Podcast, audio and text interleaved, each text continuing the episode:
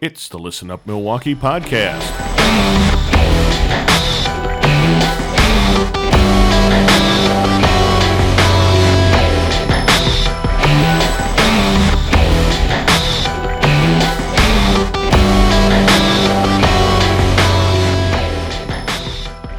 Welcome to our podcast. I am your host of the Listen Up Milwaukee podcast, Steve Italiano, and I'm here with my co-host, Aaron Koenig. Welcome. Hi. And today we are fortunate to have with us Kate Juergens, native Milwaukeean. Absolutely. And registered nurse. And author. And author of the book Mo, a Loeys-Dietz memoir. Close. Oh, I do this a lot. Sorry. Loeys-Dietz syndrome memoir. Oh, okay. I left out a word. Okay, I thought it was memoir. It was memoir. It's part of my problem is I ran out of creativity by the end of writing the book. but we'll get to that later. Okay. So welcome, Kate. Thank you very much for taking time out of your. I know what is your very busy schedule, especially this time of year right now, for coming and joining us on this. So, Kate, tell us a little bit. Give us a little bit of your background. You're a native Milwaukeean, and take it from there. Well. Yes, I pretty much lived in Milwaukee my whole life, except for 3 years when my husband was going to school in Indiana. So while he was getting his doctorate at IU, I worked in a neonatal intensive care unit at the Children's Hospital in Indianapolis. But otherwise, I'm pretty much born and bred here in Milwaukee, as was my mother. And she met my dad at Marquette in the 50s, and then they lived in Colorado for a little bit and then moved back to Milwaukee, and I'm the youngest of 5 siblings. I grew up on the east side of Milwaukee, and I went to St. Robert Grade School. And so did you grow up in Shorewood? I did grow up in Shorewood. Very proud of that. And I went to St. Robert Grade School, and then I went to Divine Savior Holy Angels for high school, and then I went to Marquette University College of Nursing, which is where I also met my husband, who's a graduate of Marquette University. And then he went on to IU for his doctorate in optometry while I practiced as a neonatal intensive care nurse. And then when he was finished, we moved back to the east side of Milwaukee. And I started working at what is now Columbia St. Mary's. It was St. Mary's at the time when we moved back in the early 90s. And we have 4 children. We have Charlie, who will be 24 next week. We have Mo, who's going to be 22 in June. We have Tim, who will be 21 in August. So you can do the math on that one. And Bridget will be 16 in July. And currently you're still working as a... Yes, as a registered nurse. I'm a nurse case manager at Columbia St. Mary's. When I graduated from Marquette in 1988, I worked at Children's Hospital when it was downtown. It's now a dorm for Marquette because they moved the hospital out to the medical college grounds. And so I worked at the old hospital and then got to work in the quote-unquote new hospital. Unfortunately, people that come to Children's Hospital Milwaukee or Children's Hospital Wisconsin now, when they look at the old building on the medical college campus, they think that's the old hospital. Oh. And then when we tell them, no, it's 17th in Wisconsin, they're kind of think you're a little nutty, I think, sometimes when we talk about that. But I worked there. Then we moved to Indiana. I worked in Indiana. Then when we moved back, I worked at Columbia St. Mary's in their neonatal intensive care unit. I also did some pool nursing over at Children's for a while. And then when we started our family, I was still working in the neonatal intensive care unit, but I had a great interest in childbirth education, and so I was able to teach a number of expectant parents. And then after Mo was born, a job opportunity came open to be able to coordinate the childbirth education program on St. Mary's campus at first, but as the hospital systems grow, as they have been all across the world and all across the United States, but on the east side of Milwaukee, Columbia and St. Mary's, those two hospital programs came together. So at one point I was actually coordinating the education program across 3 hospitals. And in the meantime had 2 other children. but really loved it. It really, as much as I enjoyed neonatal intensive care nursing and as much of an extra education that was for me, being able to educate new parents and really focus on wellness and healthiness for people and healthy lifestyles and what do we do to try to stay healthy when we're not only pregnant and carrying a new baby, but then being healthy as a family, growing together. That was really important for me. And then I'd say it was about 2008. I left Columbia St. Mary's for a period of time and went over to Children's and worked in their translational research unit for a few years. And then I started working in their insurance division and did home visits for the high-risk obstetric population in the city of Milwaukee, doing a thing called perinatal or prenatal care coordination, which is pretty much like case management. And so I was going into people's homes pretty much throughout Milwaukee County, but a lot of it was based in central city Milwaukee, helping pregnant moms and their families with resources and making sure they got to their appointments and things like that. And then unfortunately I injured my back and could not do the drive anymore that I was having to do each day. So I came back to Columbia St. Mary's, and now I get to work with OBGYN residents. I'm the case manager, so I do all the intakes for the new pregnant people, and then I'm their resource to try to help them figure out city resources, you know, whether it's healthcare resource, education resources, shelter resources, a number of things. And I've been doing that for 4 years now. Actually, right now is kind of an exciting time. The group OBGYN residents have a 4-year program and then they graduate. And so the residents right now at Columbia St. Mary's, the rotation of residents through there, they also rotate at St. Joe's and Froedtert, they're getting ready to graduate in June, and this is the group that I started with 4 years ago when I came back to Columbia St. Mary's. So it's been really great to watch them grow as physicians. I think it keeps me young, but I do feel like their mother and sometimes their grandmother, depending on what kind of day it is. And currently, you and your husband live in. We live in Shorewood. We live only a few blocks from the house that I grew up in, and it's. Some people think maybe that's kind of odd, but it's kind of in my genetics. The house that I lived in, growing up, was directly behind my grandparents' house, my mom's parents. And then when my grandparents died, one of my sisters lived in their house for a while. So her children got to experience growing up behind their grandparents. And then they moved several years ago to a different community. But I have always been within blocks of my parents, and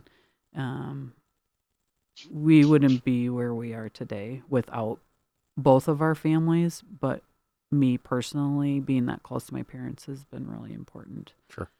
To be close by, and that is my dad's dream. That was my dad's dream. Every house that went for sale within half a block of his house, everybody in the family was told about. Yeah. And truly, you know, something great. And not really covered, but in the book or anything that we've been talking about since you came by. But I think that's so important to have multi-generational input. You know, I think there is a part of, or at least part of a generation or a generation where grandpa and grandma moved to Arizona. They see kids on the holidays. They're not around. You know, I was fortunate enough, and I know you were too. I got to know 4 of my great grandparents. Wow. That's great longevity. Well, it's, I'd like to say it's clean living, but if you ever met anybody from my mother's family, you know, that's a lie.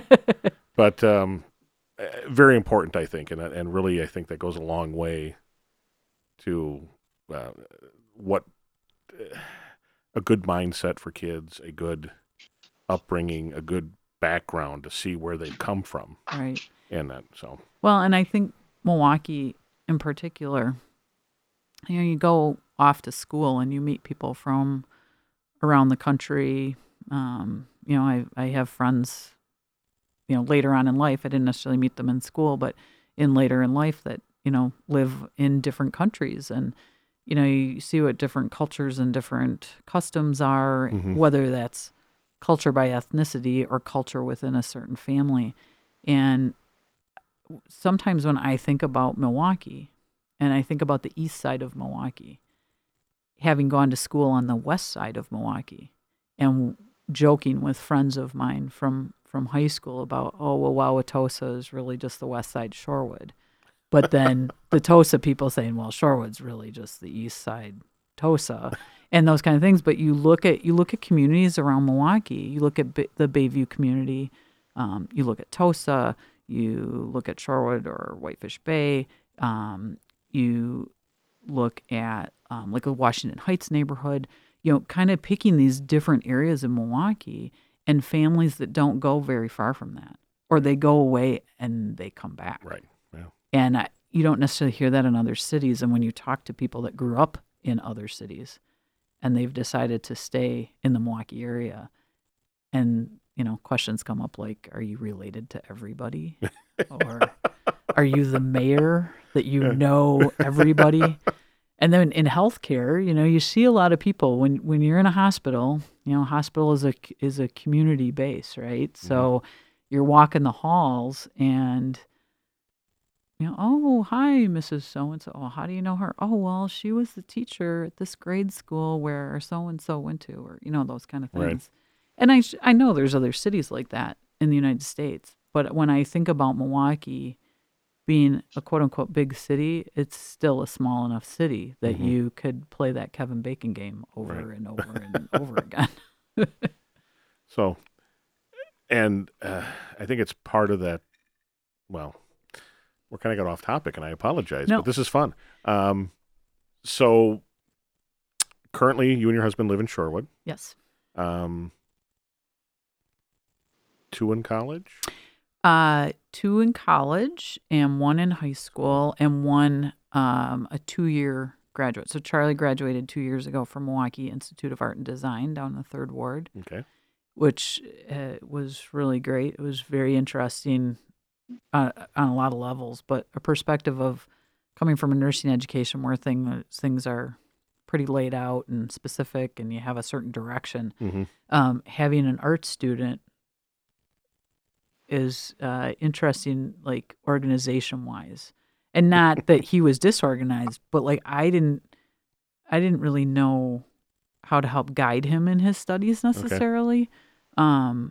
And he has done wonderful. He has a great job in Madison, and with a software, it's facility management software, which I'm sure he probably never thought as a graphic design, having a degree in graphic design, he was going to work with engineers, but he enjoys it and has done quite well. But as a parent trying to help your child education-wise, it was kind of a struggle for me at times because I'm like, I don't know anything about art fundamentals, or do you need this credit to get to that credit kind right. of thing. So he's been out for 2 years. And then Mo is... Well, technically, she has her bachelor's of science in nursing as of this week because finals finished last week and she got her grades on Monday. But she's going to graduate from Marquette University on Sunday. Congratulations! Yeah, thanks. It's really a really exciting time, right. Emotional time. And then Tim's right behind her, and he's at UWM, and he's studying computer science. And then Bridget is getting ready to finish her sophomore year at Dominican High School, Steve's alma mater. Yay, go Knights. Go Knights. And I'm even having a hard time wrapping my head around the fact that my youngest is going to almost be considered a junior in high school in another week. Driving soon? You know, it's kind of funny. She does not have an interest in driving yet. She talks about it a little bit, but she's not like what I remember my other kids being or like what I would have been as mm-hmm. a high schooler. But I think she's so involved in the theater department and campus ministry and a lot of things going on at mm-hmm. school that she just needs to kind of come up for air this summer. And her her community, her school community, her parish community, your church community, your family, she's very close, yes, proximity-wise to all of these things. Very much so. All of these things. So. Yeah, and you know, we made sure our kids knew how to ride the 15, which isn't even the 15 anymore. It was at the green line. And they go by colors now. It's terrible. Well, it's not terrible, but I wouldn't. I mean, I know how to get from my house to Dominican on the bus, but I'd call it the 15, but it's the green line now.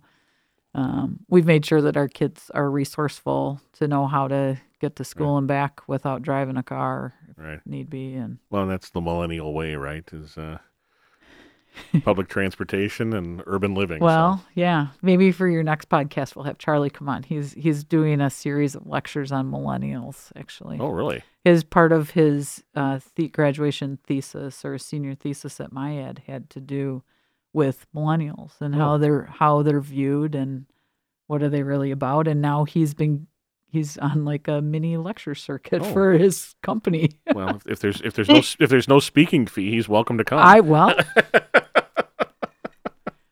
We'll pay him off in beverages or something. We can do that. We have I think I have stock in New Glarus for every time my brother-in-law comes over. Oh, well, yeah, Charlie Moe would come for the New Glarus. Spotted Cow is a good thing. Okay. So the primary reason we asked you over is to talk about your book,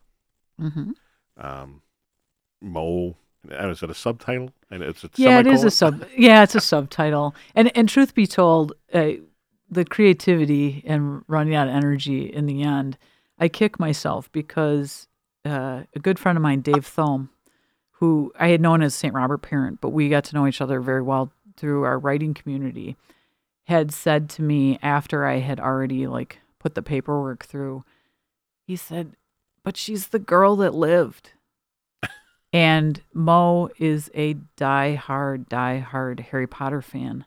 And I always kick myself that I did not tip my hat to Harry Potter a little bit and have her be the girl that lived, which means then that now the second book will probably have that as the title. Okay. Well, good. We'll save the best for last. Well, maybe. Well, excellent. So the book is about your second child, Moe. Yes. Maureen. Because I have a theory on, after reading it, and we've been talking a little bit, and you keep saying Maureen, and I'm thinking, okay, that's Moe. Yes. I think there was a point, we'll get to this, I'm sure, in the book where she became Moe. Correct. And it forever stuck, I would imagine. So the book is primarily about Moe's early years up till about teenage. And some of the issues she's had in relationship to having Loeys-Dietz syndrome. Correct.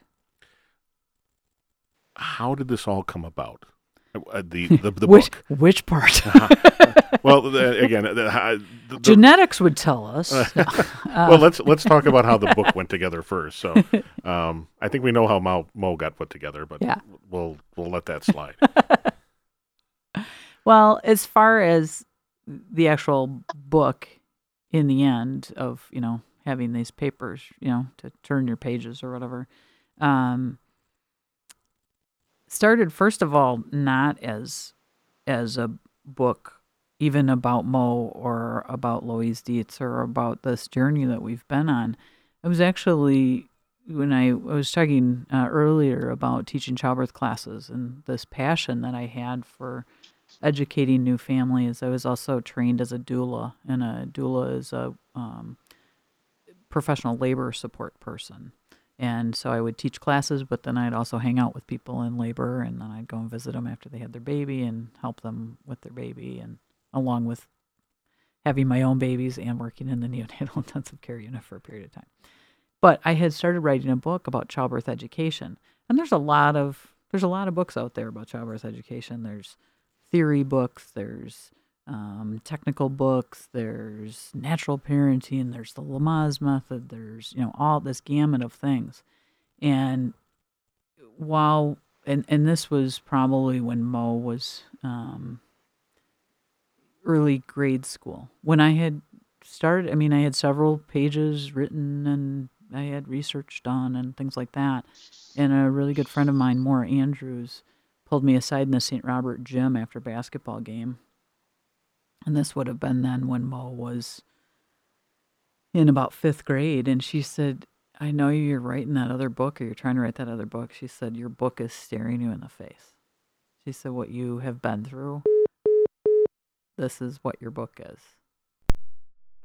I think we lost Erin. Okay. I think we lost her.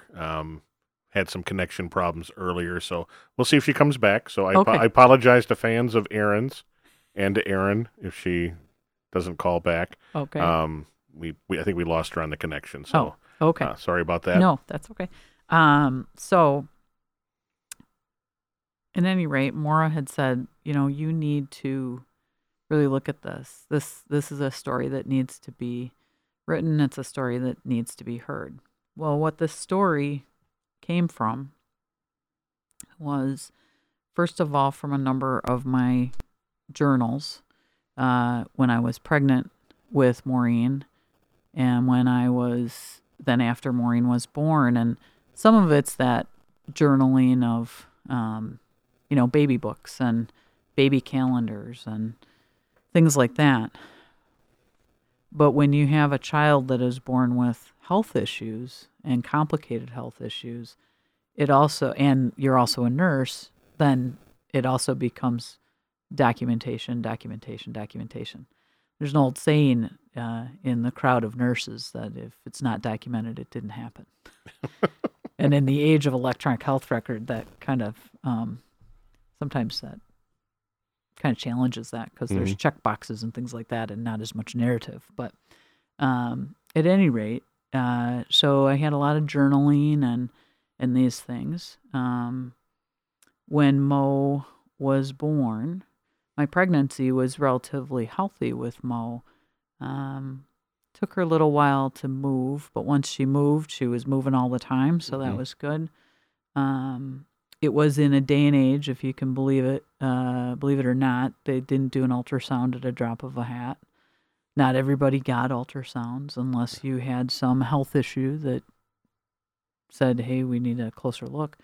Ironically, out of 4 children, Mo is the only one that I did not have an ultrasound with.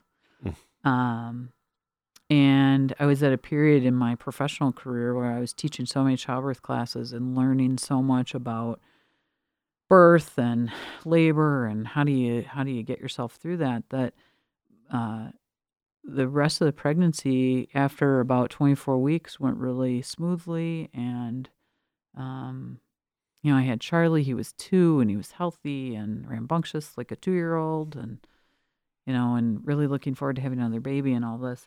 And when she was born, right away, Dr. Lynn, Jim Lynn, who born and bred in Milwaukee as well. His father was one of the founding OBs at North Point Clinic, which is now Prospect Medical Commons. Okay. Along with my uncle, Dr. Richard Matthews, my mom's only sibling, who sadly passed away last summer, and is a legend at the hospital. Jim was working there, and he was my OB and a very dear friend of mine. And Maureen was born, and he noticed right away one of her feet, her left foot was turned. And he said, I think it's positional. And I said, okay. And he said, I'm just going to take her over and take a quick check of her. And I was catching my breath and everything else that you do after you have a baby. And I hadn't had pain medication, so I was kind of on a high. I was excited about that, but I was tired. And he kind of did kind of a quick once over. My dear friend Amy was my labor and delivery nurse. She took a picture of them together, and then he had a quick go off to catch another baby down the hallway. And Maureen was crying, and then she calmed down, and, they bundled her up, and they gave her to me. And, for a split second in my head when he said her foot was turned, I really didn't think much about it. But when Amy placed her in my arms and Maureen opened her mouth, I could see that she had a cleft in her soft palate. Her lip was was fine. Okay. And the roof of her mouth was fine, but the back of her mouth, that little thing that hangs down in the back of your throat is called a uvula. She had two of them and this kind of gaping hole. And that was probably, she was probably about 20 minutes old at that point, half hour old. Mm-hmm. And that was when the world really started to change, because I slowly unwrapped her blankets and started to look at her feet, and they looked different, and her hands couldn't open, and that looked different. And that was kind of the top of the hill of the snowball rolling down. And in the book, the sense I got is your mind starts racing. You have, I mean, you've been in the NIC unit for neonatal. You've seen some of this stuff before. You've seen probably bits of it all over the, over the years that you were a nurse in ICU for, and I got the sense that all of a sudden the gears were just spinning. I mean, the tires were spinning off the car. Oh yes. And a million different things going through your head and trying to make, I would imagine it sound like you're trying to make that diagnosis. What do I have? Exactly. And which is an interesting dichotomy. It's an interesting conundrum, because it's hard enough to be a parent and be in a situation like, okay, something's not right here. But when you have taken care of babies that have multiple issues, the hospital I worked at in Indianapolis is very similar to our Children's Hospital here in Milwaukee, where you see the sickest of the sick, you see the rarest of the rare. And I had had a number of years of that training. There's got to be a term in cinematography, and I don't know what it is. All I can refer to it is that like quick zoom. And they zoom up on somebody as the rest of the world is kind of spinning around behind them when they realize something major has happened. And I always think about that. And that is kind of the sensation, if there's any way to explain the sensation in those minutes and then hours and then days after Maureen was born. And so this is 1995 when she's born, and the neonatologist, John Wolfe, comes in, another really great physician and really great guy. He's been in Milwaukee a long time. And it was almost like I could finish his sentences, but the sentences weren't sentences, they were questions. And, you know, we're going to draw this, and this is what we're going to look for, but this could mean this, or this could mean that. And that kind of started this really, really long road of lots of questions and, you know, trying to get answers, and then maybe thinking you have an answer, and then you don't have an answer, and then you're okay with not having an answer because it's not the thing that you thought it might have been, and that would have not been so great or something. Now, you said this is 1995. Correct. And we were very, very limited. Yes. Yeah, it's amazing how, I you know, you and I are peers, and I don't think of 1995 as being that far away. Correct. You know, I still think, I'm a senior in high school sometimes. And I liked my junior year of college. That was that was a great year. All right. So it doesn't seem that far away, but the technology, and I guess I'm jumping a little bit ahead, but you know, we didn't decode the human genome till 2005? Well, 2003, 4, 5, in that area. Okay. So what was available as far as diagnostics for potential genetic disorder? I mean, what were the tests that were done initially to find, to look for, if you will, a causation to these physical issues? So when you have a baby born with physical characteristics of something, and back then, okay, so we'll kind of take the internet out of it. And I'm going to use a very common genetic syndrome that just about everybody knows about, and that is Down syndrome, or trisomy 21. And Down syndrome happens on a fluke because there's an extra chromosome, an extra 21 chromosome. And you you get a set of chromosomes from your dad and a set of chromosomes from your mom, and you have 23 pair, and it should make 46 chromosomes.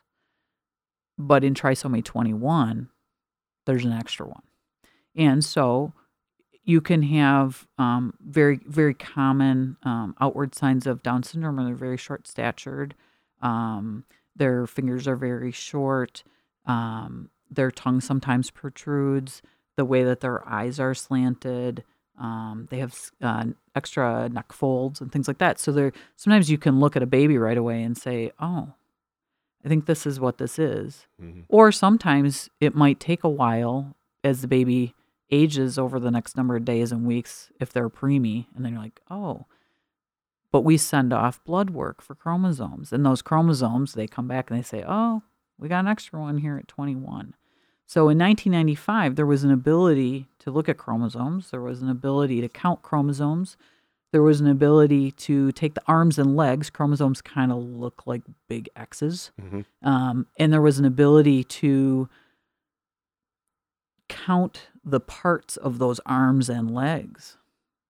But there wasn't an ability to look on each of those arms and each of those legs for all the genetic code that could be raveled all around it. So I'm going to liken this to somebody using, if the analogy is too simplistic, you can yell it. No. Okay. My education stopped my senior year in high school. So, but it was a fine education from the Dominican nuns. It was a fine education, but that's about as far as it went besides fluid dynamics at UWM for a little while.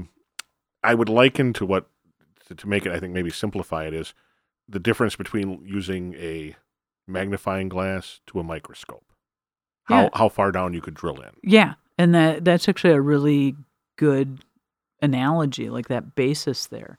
Because when the chromosomes were sent, one of the syndromes that they were thinking that Maureen may have had was a syndrome called trisomy 18, because some of her physical characteristics, the way she had two different types of club feet, the way her hands were contractured, the way that her face looked, and her chin was really small and it was pushed back far. There were a lot of babies with trisomy 18 that would have those physical characteristics. And so, and there was a whole list of things that they were looking for. Mm-hmm. And in some senses, it was a kind of a detailed list, but in other senses, it was a very basic list because of only the things that they could find mm-hmm. at that time. So that when they called after the first 48 hours of chromosomes to say, well, you can leave the hospital now, but we still have to wait another 48 hours or so mm-hmm. To see if anything else grows in these cultures and things like that, that when we were home, they called and they said, hey, she has all her chromosomes. She doesn't have any extras. She doesn't have any deletions. She doesn't have any missing parts from any of the arms or legs. So this is great. And we're like, oh, this is so great. This is so great.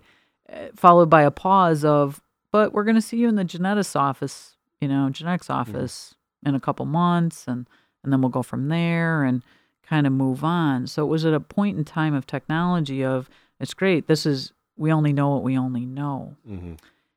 So at this point, as far as anybody could tell on a quick test, mm-hmm. everything's fine. Yeah. Aside from having some physical right. characteristics that, maybe like an orthopedic issue. Correct. Having the soft palate yes. issue.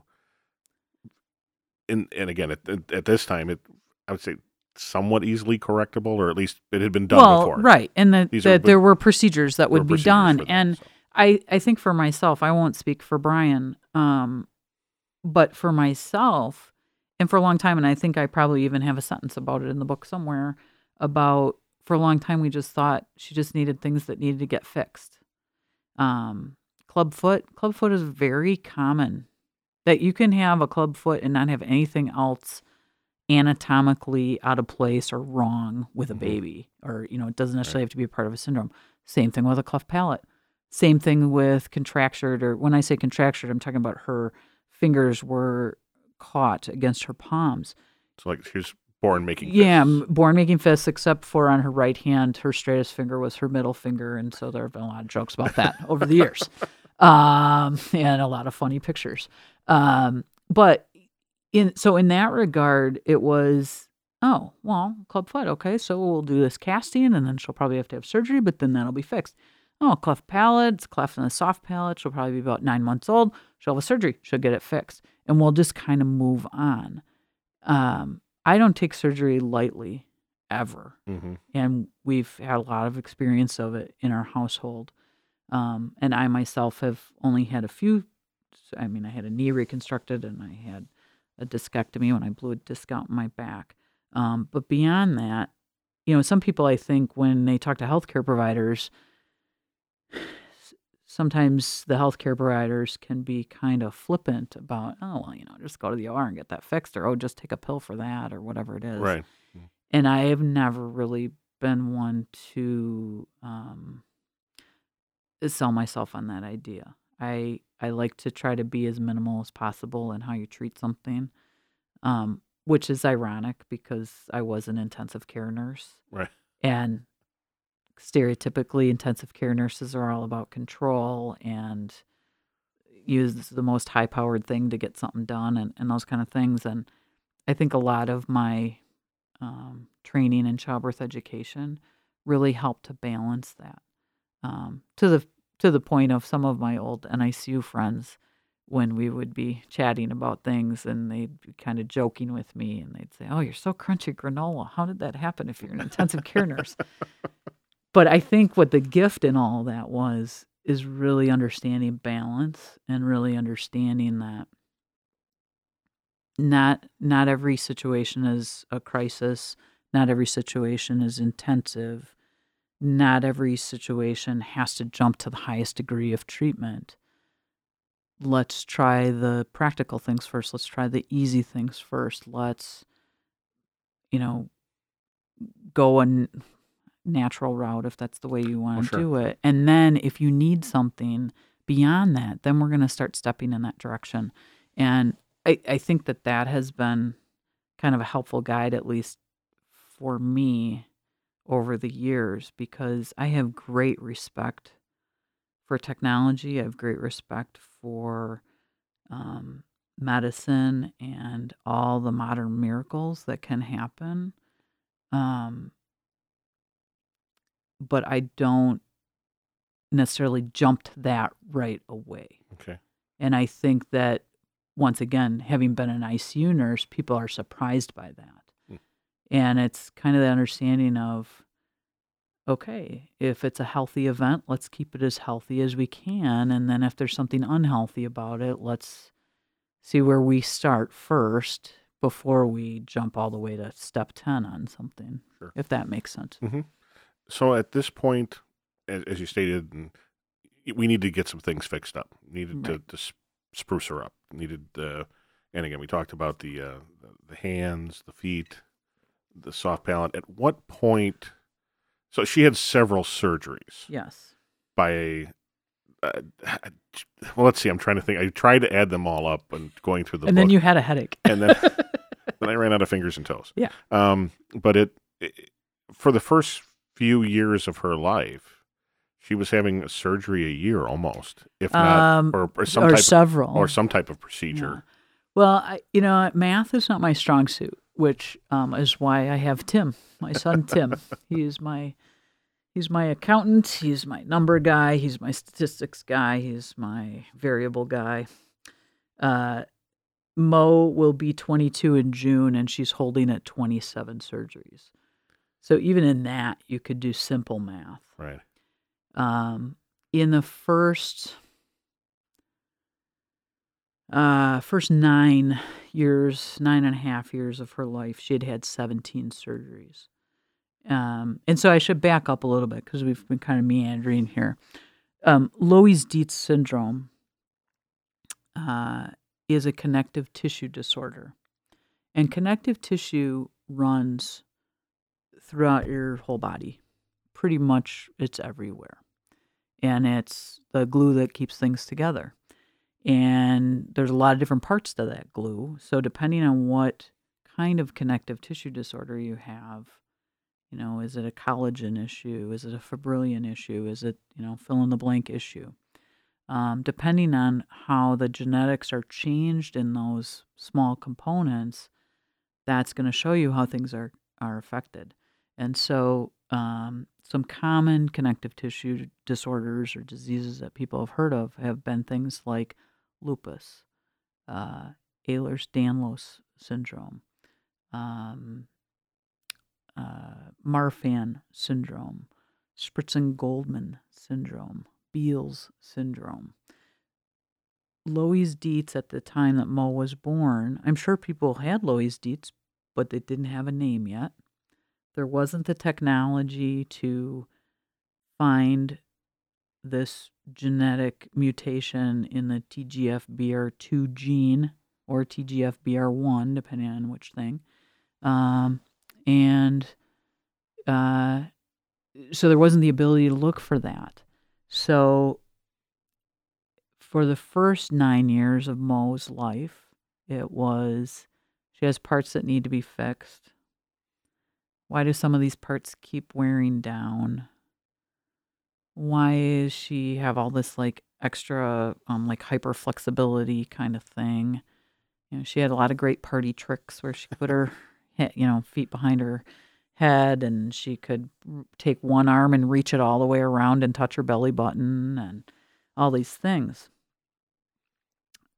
When the type of connective tissue disorder that Loeys-Dietz is, it at its very base disrupts the tissue in what makes arteries in our body. And so your arteries are what deliver oxygenated blood everywhere, and then your veins are what return the blood to get more oxygen to send it back out again. And your main artery in your body is the aorta. And your aorta looks like a big candy cane. The root of it comes out of your left ventricle, so your main pump of your heart. And then it curves up here in the top of your chest, and then it goes down through the center of your body to feed these other arteries, to feed everything else in your body.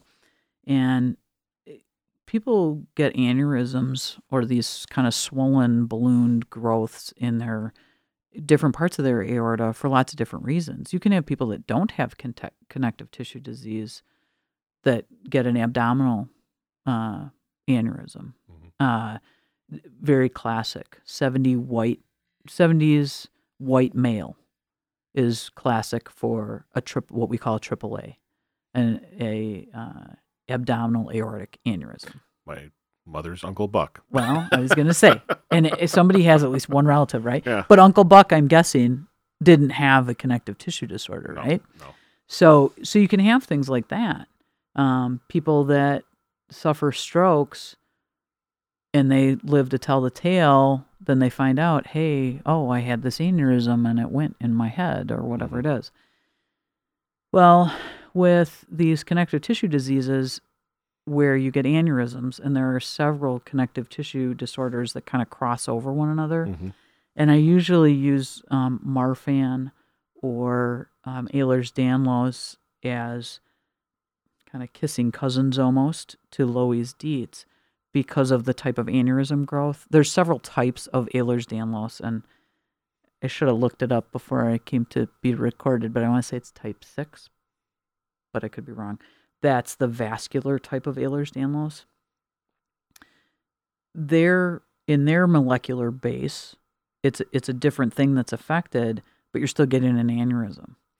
So in Mo's case, when she was 9.5, after she had several orthopedic surgeries, ear surgeries, hand surgeries, foot surgeries, knee surgeries, I had noticed she had had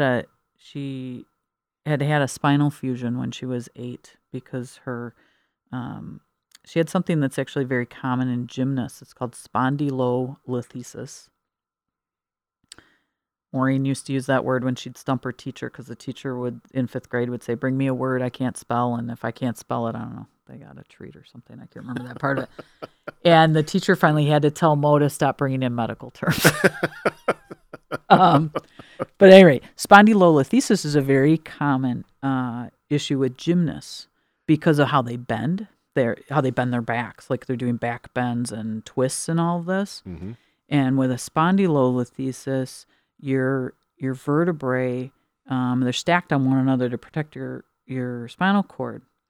And in a scoliosis, you get an S curve of these bones. In a spondylolisthesis, your vertebrae move side to side on one another. If you have a retrolithesis, your vertebrae move back and forth on one another. So it's a whole lesson in physics and things that I was not very good at. At any rate, Mo had been diagnosed with the spondylolisthesis when she was in first grade, and we watched it for a period of time. And then John Thomas, who is the first specialist to take care of Maureen since she was 6 days old. He was a clubfoot specialist and a scoliosis specialist, so we had been seeing him all of her life. And he started to explain the spondylolisthesis and is she in gymnastics? Well, no, she's not. Okay, well, don't have her start now. And at some point, if it progresses, we're going to have to repair this. So she gets to be 8. They say, yep, we're starting to worry about the integrity of the spinal cord, and we want to protect that. And so we're going to do a spinal fusion. And up until that point, all of her surgeries were surgeries and general anesthetic, and that's a big deal. But the spinal fusion was a really big one. We had to figure out blood transfusion stuff and things we hadn't really talked about in the past. So she has this surgery in December, the day after watching Marquette beat Notre Dame at the Bradley Center, mind you, which was awesome. December 1st, 2002. I think. Not that you were keeping track. No. Not that I ever keep track of Marquette basketball or when they beat Notre Dame, which doesn't really happen anymore because they don't play one another. Right. We do the surgery, but I noticed when we took her for her pre-op exam that her heart rate was high. And she was so thin. She had such a thin stature that you could actually see her chest vibrating across the room. And I made a comment to the nurse practitioner doing the pre-op work, and she said, well, we'll keep an eye on it, and they'll keep an eye on it in surgery and those things. And so for several months as she recovered from a spinal fusion, her heart rate never came back down. And then all of a sudden she had a tumor growing in her ear. We had this mystery thing going on with her from the time she was a preschooler. She lost her eardrums, but we didn't know why. They just wore away. And they couldn't give us an explanation, which later on, all these puzzle pieces fell into place. But we had this ear surgery done, and her heart rate was still high. And so when she finally went to John Miller, our primary care physician, who we absolutely love, and he just retired recently, but we love Adam Blackwell too, so he's great. When we went for her checkup, he said, well, is there anything left for me to even do for her birthday checkup? Because she's, and it started out with, okay, Mo, show me your scars. How are your feet? How are your hands? How's your back? How are your ears? All these things. And I said, I'm really concerned about her heart rate. And I don't even think he had a stethoscope even on her chest. And he could hear this galloping in her chest, and right away said, we need to get her out to Children's, and we need to get her set up out in the Heart Center. And so then we started on that road, and through an echocardiogram, they found an extremely large aneurysm in the root, so right coming out of the pump of the heart, about 3/4 of the way up towards where the candy cane would curve. And the first thing out of the cardiologist's mouth was, has anybody ever been diagnosed with a connective tissue disease or disorder in your family? And I said, no. And it was kind of a repeated conversation. And he said, I think she has something in that area, and I think she has Marfan. And I said, well, they drew these chromosomes. He said, well, that was 1995. Now this is 2004. We need to, there's technology now, and we need to go back to this. So was it at this point, up until this point, like you said, you were fixing stuff. At this point, at what point did you start trying to dig into these and start looking for more answers other than, well, we just got to fix things? Well... It kind of ebbed and flow. I would say ebb and flow would be a good phrase for that, because certain things would get fixed and it'd be okay for a while, and then something else would crop up. And I remember when Mo was about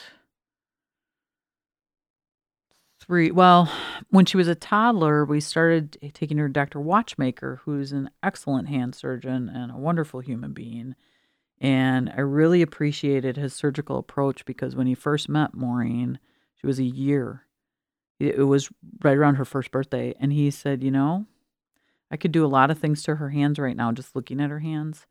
But because we don't know what the basis is of this, we're going to take our time.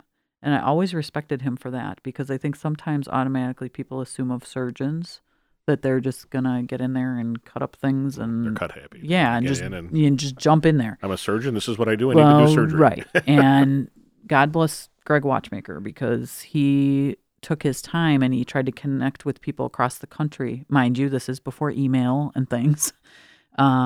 But he couldn't find, over the course of another year, year and a half, he couldn't find anybody that had hands like Mo's.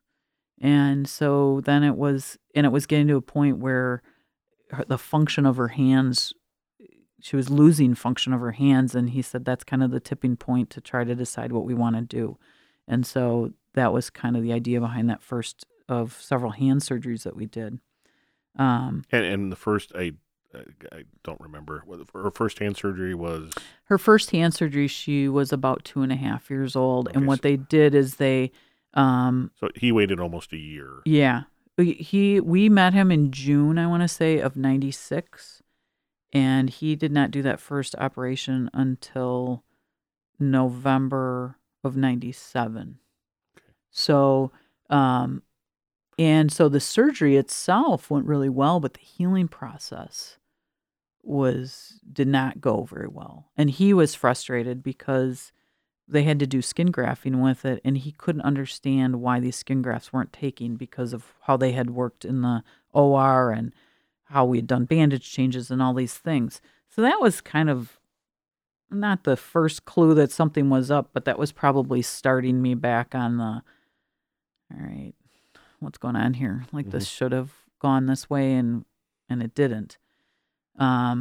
Then things kind of settled a little bit. Then she was having ear surgeries and they couldn't explain to us why. Getting ear tubes is a very common procedure in young kids because of ear infections. When a baby is born with a cleft palate, you almost know automatically that they're going to get ear tubes because they're going to have issues with drainage and things.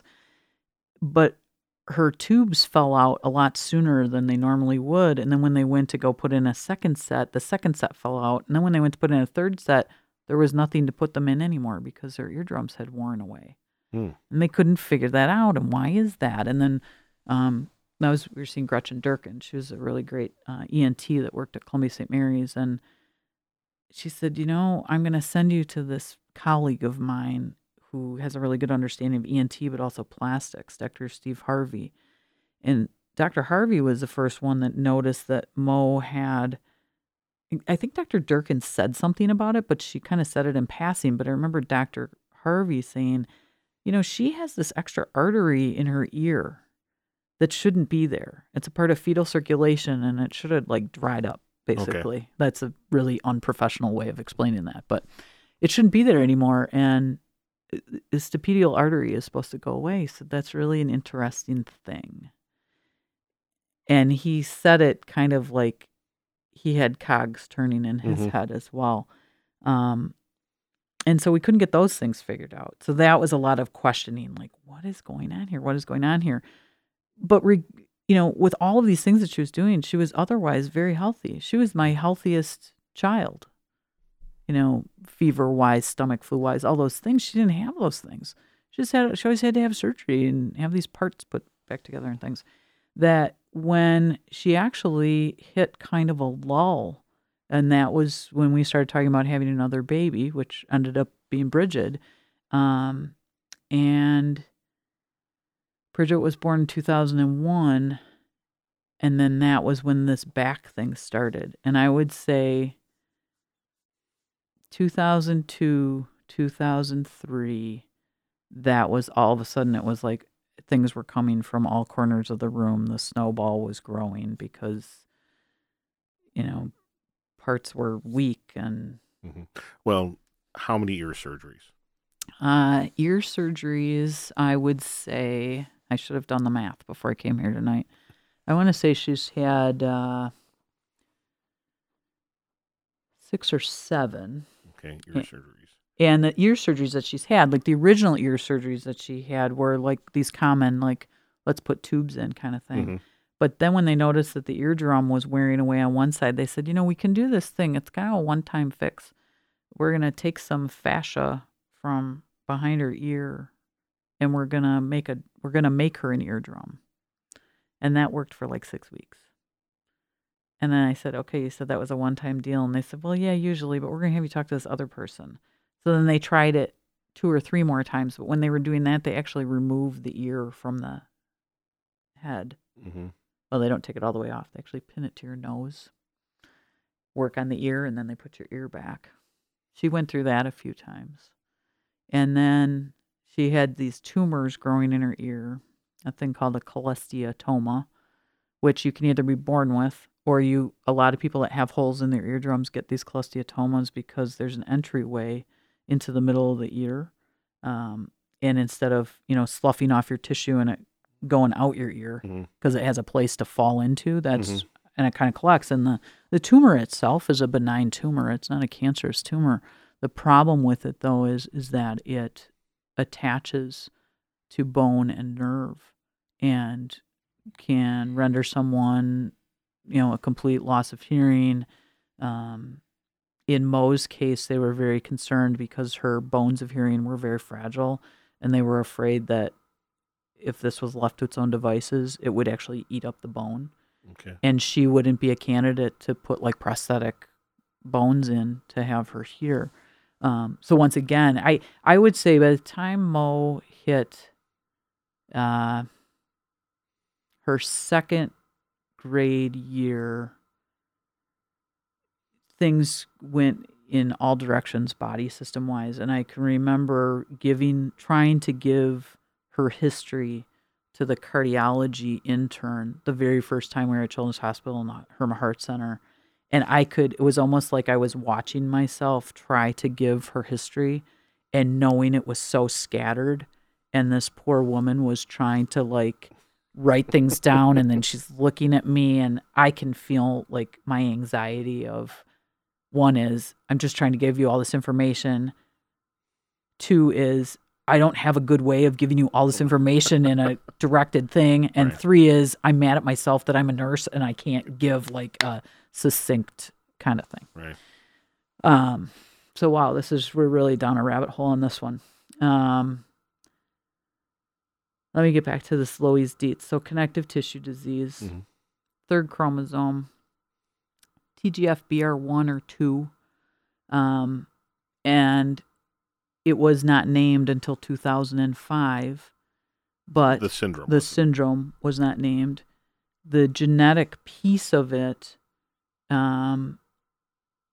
was being researched in the early 2000s, and when the aneurysm was found and we went back to Dr. Breich for genetic testing again, she said, you know, she said, in my heart of hearts, I know she does not have Marfan, because even though she has a long body like someone with Marfan syndrome, and she has long fingers like somebody with that, and there's some body measurements, your torso is usually a little shorter than your wingspan of your arms.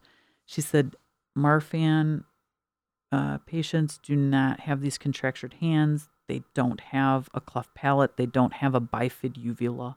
Mm-hmm. Although she didn't use the word bifid uvula. She said they don't have a uvula the way her uvula was. Mm-hmm. She said, but I know a guy who has a lab.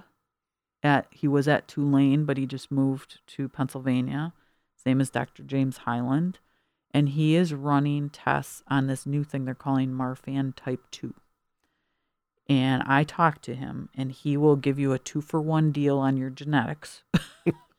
And they're going to run both genes for you for the wonderful price of about $5,000, I think it was at the time. And so we did that, like, we did that blood draw in October, and then they had to be able to read all that genetic code, and we got an answer. It was St. Nick's Day of 2004, so it's December 6th. And they said she did not come back positive for Marfan, but she came back for this thing called Marfan type 2. And that was at a point where it was, okay, great. You kind of got an answer. Not so great. What does that mean? What doors are opening? They still haven't decided how they're going to operate on her heart. Someone's walking around with a big aneurysm that's nerve-wracking and those kind of things. That was part of the need to try and find out what was causing this before they did any repair to the heart? Was that kind of what drove this a little bit? A little bit. It was interesting because Dr. Breich, I had worked with, she would be the geneticist that would come in and work with the babies at the in the NICU at St. Mary's, and she was over at Children's, and I'm sure over at St. Joe's, and you know everyone else that had an NICU. But she had said to me early on, you know, these are the things that I think Maureen has, and I'm taking her in my briefcase to every conference that I go to. But I haven't found anybody like her yet. That when the aneurysm was discovered and they said, you need to check in with genetics again, she had this article pulled up, and it was two family lines. One was in Japan and one was in France. And the really scary similarity in these family lines were these people that were dying as teenagers from ruptured aneurysms, from dissections. And at this time, Mo was 9.5. And in this article that she had been looking at, these researchers, and there were people that were dying, and they were 14 and 15 years old. And that did not seem very far away for me when I'm looking at my 9.5-year-old. Right. And she said, once they got this marker back, she said, we need to do two things here, because Maureen had a tumor in her ear and then this aneurysm. And she said, I think they really need to operate on her heart. I think they really need to move forward, because we don't have a whole lot of information, but the information we have shows us that at this growth, and we don't know how long it's been there, we don't know how long it's going to last. And part of what I gathered from the book and talking about this section, you can live with an aneurysm. Correct. For a long time, depending on what the measurement is. Right. So was the general consensus, okay, she has an aneurysm, let's just kind of keep an eye on it until this information came to light? In some regards. The tricky thing was, as kids grow, you have to get through a certain amount of growth depending on which part of the heart you're working on, what part of the vessel you're working on. And so one of the early thoughts was, we'll get her to 13. She'll have gone through a lot of, like, the beginnings of teenage growth and cycles and those kind of things. And then we'll operate. We'll take measurements. If the measurements aren't changing, then we know she's stable. And they do measurements by echocardiogram, which is like an ultrasound of your heart. And they had just started, which we didn't even realize this till after the fact. When Maureen had her first cardiac MRI, she was like one of the first people at Children's Hospital to try out this new technology. And the only reason we found that out was the following year, they were going to be presenting the information at this parent education all day long conference. And they asked if they could take a picture of her to put in the PowerPoint presentation because the technology was so new. And I was like, oh, okay, we really are on the cutting edge here. So their thought was, we know she doesn't have Marfan, but it's kind of like Marfan, so we're going to treat her like Marfan, and we're going to do these measurements and just watch these measurements. And at the time, and I think those things, I don't follow Marfan as closely as I do Loeys-Dietz, but at the time, the measurement for Marfan was a bit higher than what her particular measurement of her aneurysm was. Okay. And so they're telling us this, but there's this pit in my stomach. Because yes, you can live with an aneurysm for a long time. Some people live with aneurysms for years before they know they have them. But the little bit that I knew about connective tissue disease, and just at the base of, if my thing that is supposed to keep parts together is weak, and now I have this blood vessel, the major blood vessel for the body is stretching. How much does it get to stretch before it doesn't stretch anymore and it just breaks? Because if I have a blood vessel in my hand break, I can do some things about that and, you know, get to it and the whole thing. If I have the major blood vessel that feeds my body break, I can't do much for that once it's broken. And so I think for me personally, that is literally what kept me up night on night on night. It's what... That was the ticking time bomb. It was. It truly was. And when you have three other kids and you have a husband who's thinking a lot of the same things, but we aren't necessarily talking about them all the time, or I'm talking about them more than I probably could have talked about at the time or whatever, because talk therapy is my thing. That's why I have low blood pressure. I just talk all the time. You know, that was really, it was scary and it was frustrating. And you know, in retrospect, you know what? The physicians and nurses at Children's, they were doing the best they could at the time with the information that they had. But when you're a parent in that situation, it's, you want everything last Thursday, you know? So that started, once I had a name, then of course, then it was looking in the Marfan Foundation and, you know, they had a resource nurse and, could I send her this? Could she send me information? And I would get these packs in the mail about different things. And that is when things started to kind of come to light to me about why couldn't we have connected these dots so much sooner? Because I'm reading these packets on orthopedics and then heart health. Not so much about the ears, but all these different things. And I'm looking and I'm highlighting. And at one point there was more highlighter on the paper than there was just the regular words. Right. And Brian came to bed one night. I remember I was reading about like reproductive health with people that have Marfan. And when you start talking about things about pregnancy, and that was my world, that was my professional world. And I wasn't sobbing, but I had a lot of tears in my eyes when he came to bed. He'd brushed his teeth and he came to bed, and I had this whole packet and this yellow highlighter that pretty much just run out of ink. And he kind of put the papers down. He said, you need to stop. You need to stop reading this. You need to just put this away now. And I just kind of held these papers up to him. And I said, how could people not see this? How could we not have seen this so long ago? She's right here. She's in all of these words. She's on these papers. How could this not have been?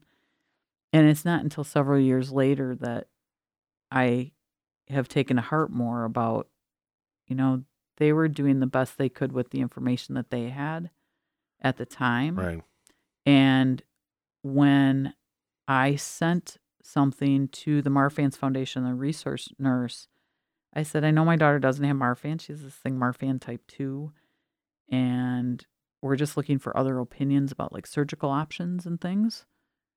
You know, could you put us in a good direction? I have a brother who's a physician in Colorado, and so he was kind of helping me Colorado-wise and, you know, talking to people he might know and what we should do and things. And then they wrote me back right away, and they said, well, you know, your daughter doesn't have Marfan, but we have a physician that's working on this Marfan type 2. Would you mind if we shared her records? I said, absolutely. Go right ahead. Just whatever. And I want to say that was the 24th of January, 2005. And I had an email sent to my house on the 31st of January from a man named Dr. Hal Dietz. And I had been at work all day and came home briefly to get my kids fed, homework started before I had to go back down and teach childbirth class. And he had written me an email and he said, I've seen your daughter's records. and we need to talk about immediate progress on this or immediate treatment or something. And I remember looking at Brian saying, well, what do you think immediate needs? And he goes, I have no idea. And then I had to leave. And the next morning at like 8 o'clock in the morning or 2 days later at 8 o'clock in the morning, the phone was ringing and it was Dr. Hal Dietz from Johns Hopkins. And he said, why hadn't you answered me? He said, is this Mrs. Juergens? And I'm normally out of bed before 8 o'clock in the morning, but I had worked at the hospital till about 12:30 and the kids were off of school. And so I was kind of had that sleepy voice and I kept thinking, what kind of telemarketer is this calling me at 8 o'clock in the morning?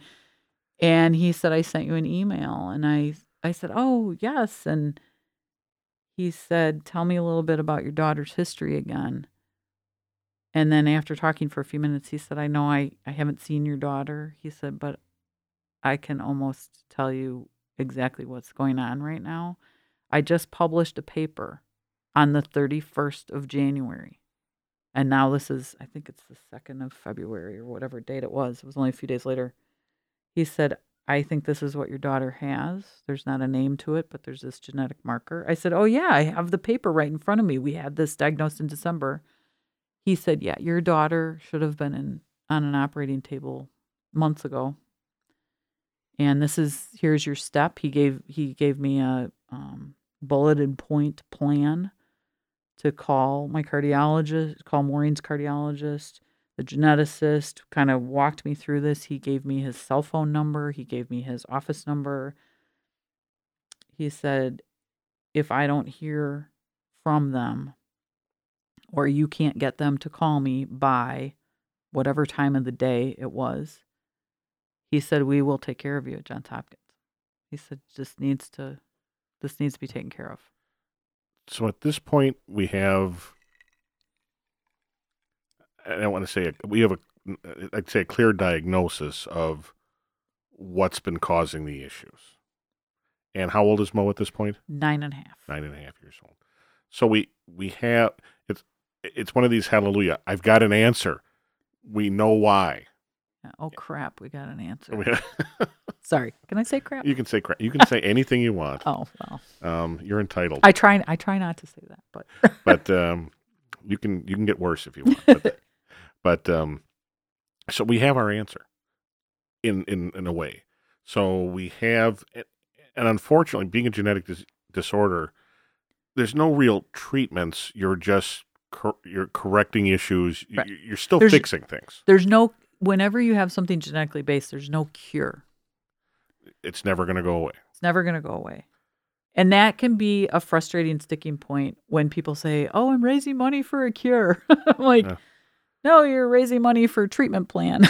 Well, so at this point, it's, I guess you don't have a cure. There's nothing that's ever going to stop these issues. But you have a treatment plan. You have a path that you know you have to follow. Right. And I'm going to fast forward a little bit on you here because as we go through the book, Mo has her heart surgery. She had two? She had two heart surgeries. She has two heart surgeries. She has continued corrections of back and neck issues from connective tissue and, and misalignment of spine and bones aren't where they're supposed to be. But with this diagnosis now, you at least have a little bit of a roadmap, what to look for and where to go. And was it today or yesterday? When was her MRI again? Her MRI was Tuesday. Tuesday. Okay. Gotta love Facebook. I love Facebook. So what is her process now? What is Mo's, what is her treatment path with Loeys-Dietz? Okay. Well, to back up just a little bit, when she was diagnosed, when it didn't have a name, she was about the 30th person that they knew about in the United States. There are a whole lot more people that have it. They just don't know they have it. Right. And right away, after they named it in 2005 to Loeys-Dietz, and Loeys-Dietz is named for Bart Loeys, who is a geneticist in Belgium, and he had worked his fellowship under Hal Dietz at Johns Hopkins in Baltimore, Maryland. And they had tons of people working on this, but they got like the naming rights or however they did that. We've always joked about, well, shouldn't have Hal's name been first, but Dietz Loeys just, you know, it's not that ring to it. But so one is they identified this. And, but then it was, okay, it's genetic. So we know we can't cure it, but what are the treatment plans? Well, the emergency treatment things, like in Mo's case, it was you have an aneurysm in your diameter of your aorta should be about 2.5 centimeters or so. Mo's was, at the time she was operated on, was 5.5. She was 68 pounds, this little skinny thing. And the other thing that's different about Loeys-Dietz versus some of these other connective tissue diseases when it comes to the aneurysm growth, and I'm going to use Marfan as an example, you can say, okay, when this reaches 4 centimeters, when this reaches 4.5 centimeters, we know we have to repair this. We have to take that part out, put it in an artificial piece or whatever it is. Loeys-Dietz, there is never a real number to go by.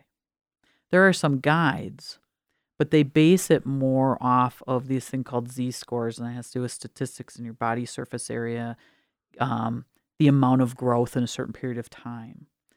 And you could have someone with Loeys-Dietz that has an aneurysm of 3.5 centimeters, and you could have somebody that has an aneurysm like Mo was at 5.5 centimeters.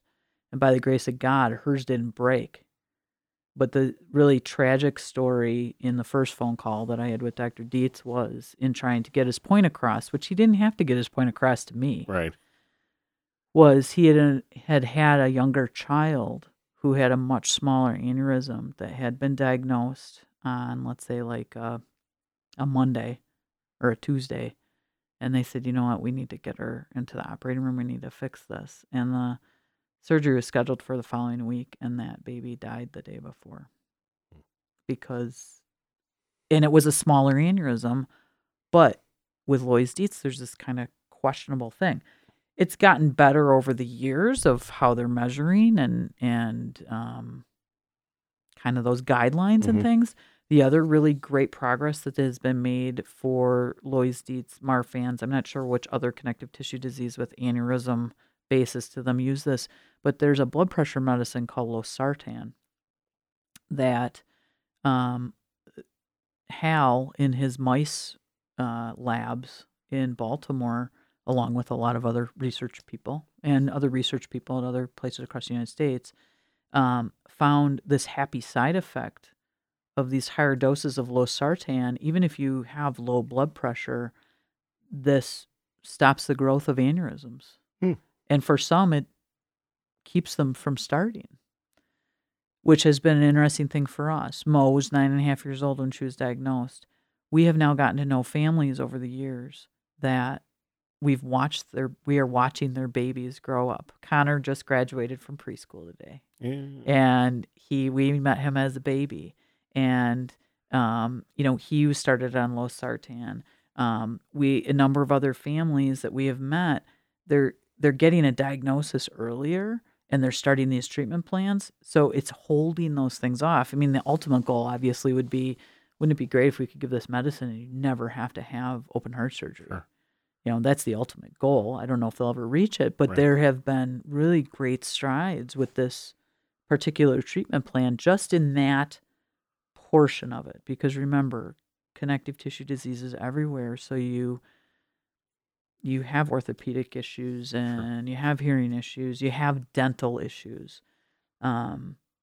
There's another great medical duo out of Johns Hopkins who are a husband and wife duo, the Guerreros. Pam Guerrero is an allergist, and her husband Tony is a GI specialist. And in their fellowships, they dedicated their research to Loeys-Dietz in those parts, body systems. And Pam was hired about a year or so ago, almost 2 years ago now, I think, to the National Institutes of Health, and has started this huge, almost all-encompassing Loeys-Dietz study that Mo was enrolled in about a year ago, and I was enrolled in it because they use me as the control, because I'm not a carrier for Loeys-Dietz. I don't have any of that in my genetic code. Mm-hmm. So I'm kind of like her control as she goes through. And we have met with just about every specialist you could think of that they're doing research on. I mean, they're doing dental research. They're doing bone density research, cardiac research, GI research, allergy, mental health, biofeedback, all of these things. And so that's been a really amazing thing as well. So treatment-wise or prognosis-wise or progress-wise, for Mo in particular, Loeys-Dietz is a very individual syndrome. So you can have a family, let's say, that has 4 people that have Loeys-Dietz. Each one of them is going to be different from the person they're related to. It's that individualized. Mm-hmm. Mo is the only one in our family with Loeys-Dietz. She had this because of a thing called a sporadic mutation. At the time of conception, for whatever reason, the amino acids and your DNA and RNA, all that stuff got kind of jumbled. And that's how she ended up with this. We have families where one parent has had this and now some of their children have it and some of their children don't. Okay. You know, so it kind of depends. There's a lot of different ways it can be passed on. And the treatment or prognosis for each person truly is an individual treatment. So I probably didn't answer your question. Oh, no, that's all right. And Mo's, when I look at the list of what off of their website, Loeys-Dietz website, she almost checks every box. Yeah.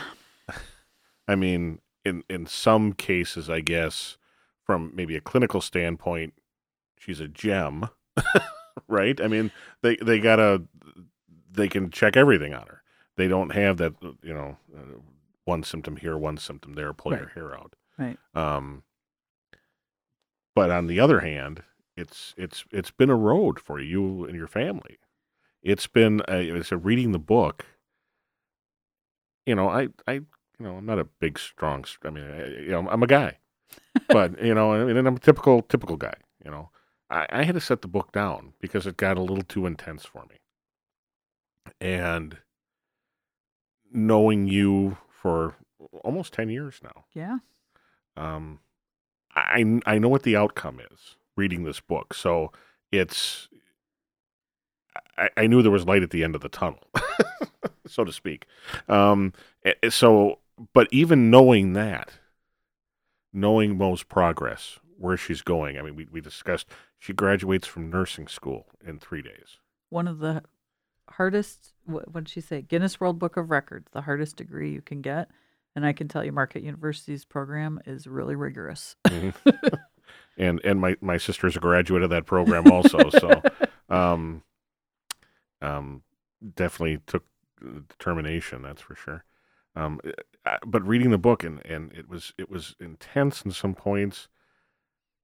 I have to applaud you and your family for being what you are. It amazes me because I'm reading this book. I'm thinking, my God, at some point somebody's going to crack. Something's going to give.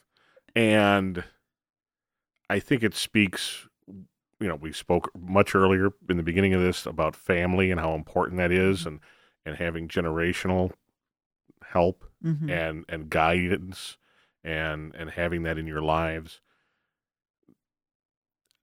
I was waiting for something to crack. I was just like, something's going to give. I got to put this down because I'm going to give. And so I have to applaud you and your family. As I don't know how normal, I would say normal people. You're normal. You bring this up in the book too. The Juergens normal is a different normal. Is a different normal. Somebody else's normal. And I kind of, not that it was anywhere on this level, but you know, my experience with that was my mother had MS. And we grew up having to help. Mom's mobility was limited at times.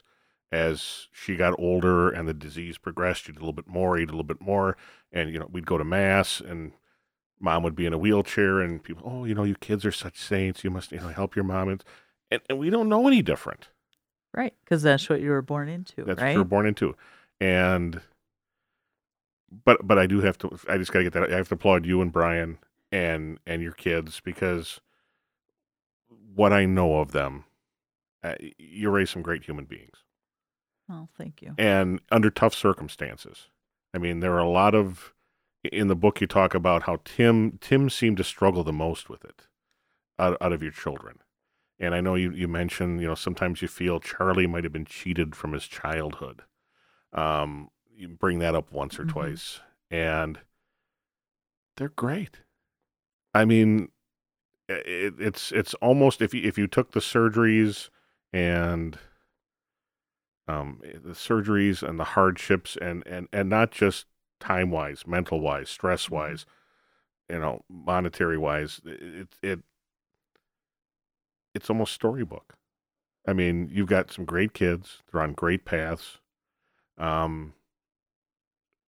Despite all this, where some people might use it as an excuse to have an issue, which I think is all too common these days. Well, depending.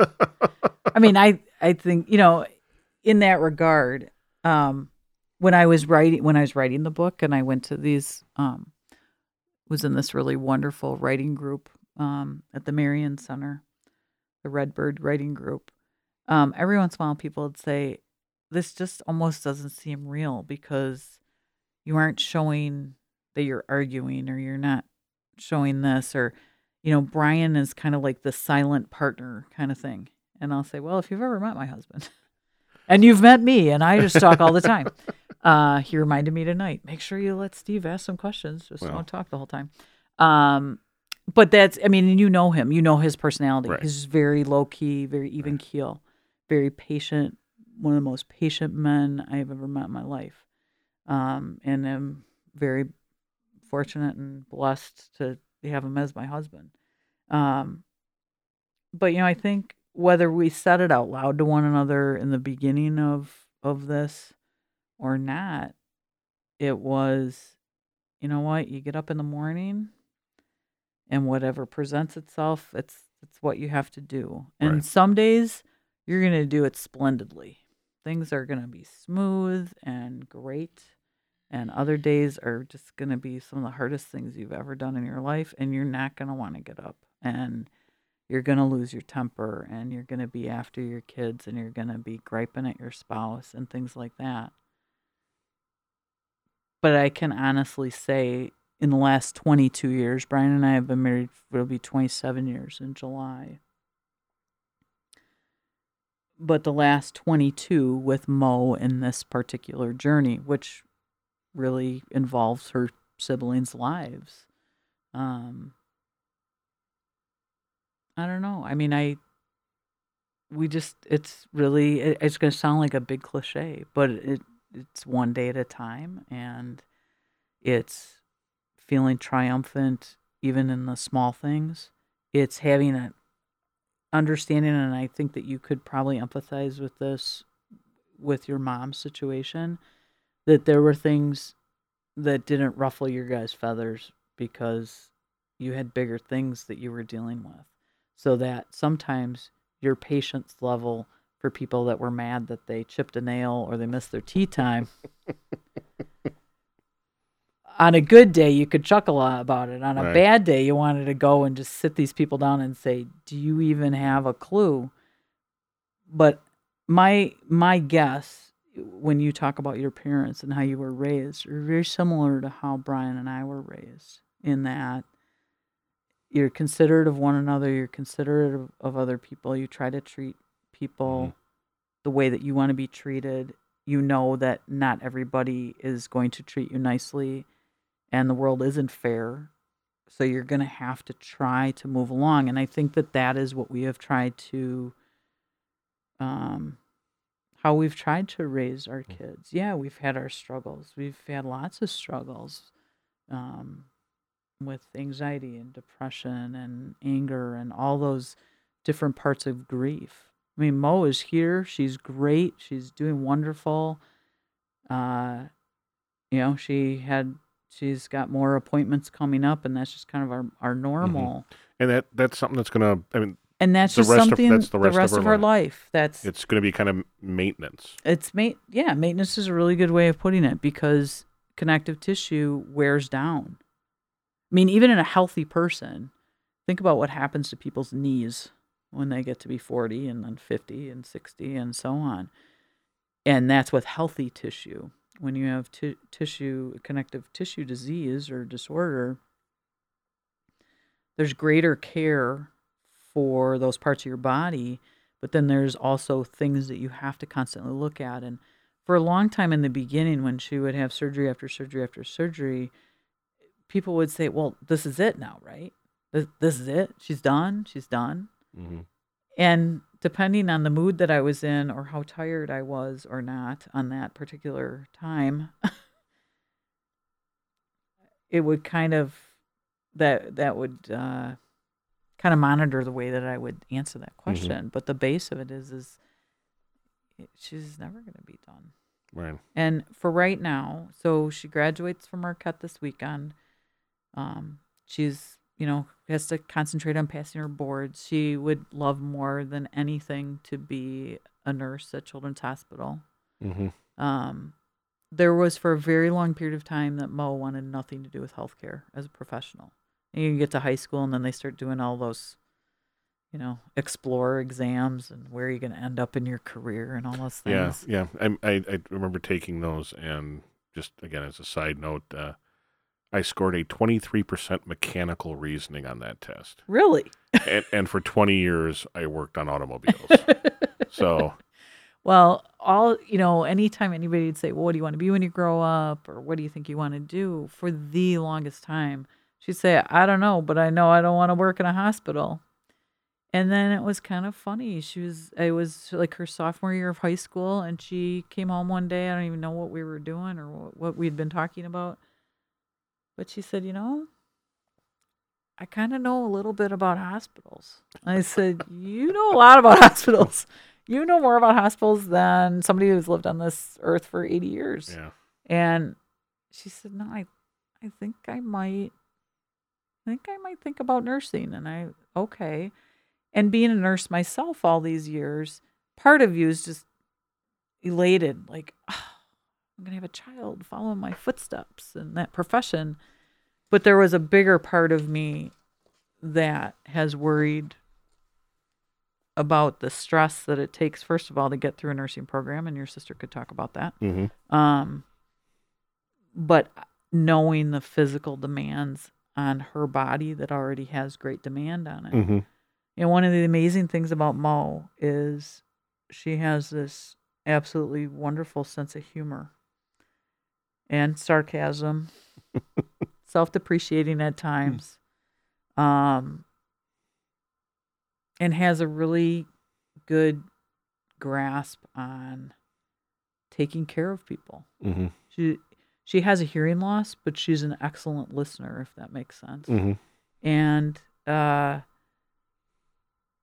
never had a worry that she would, fail nursing school or not get through nursing school.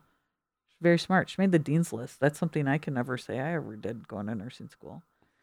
But it's the concerns that I have had, and we've had conversations about it. She's had conversations about it with her own healthcare professionals, taking care of her, about how careful she'll have to be with her body.